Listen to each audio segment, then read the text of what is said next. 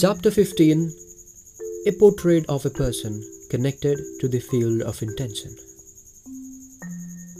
Abraham Maslow said, Self actualizing people must be what they can be.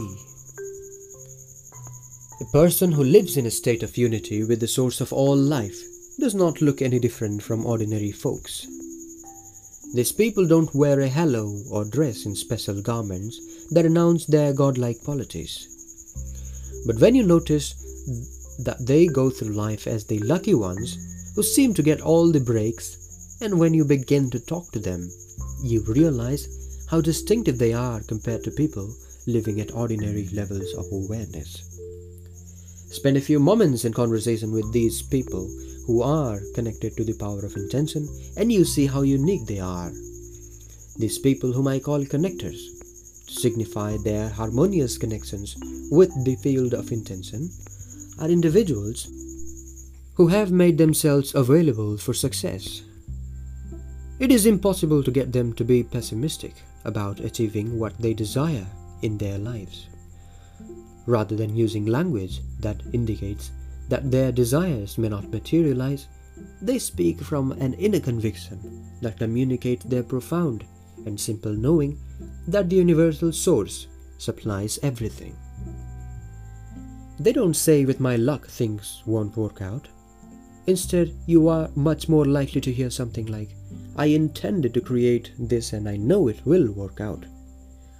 No matter how you might attempt to dissuade them by pointing out all the reasons why their optimism ought to be curtailed, they seem blissfully blind to reality check repercussions. It's almost as if they are in a different world, a world in which they can't hear the reason why things won't work out.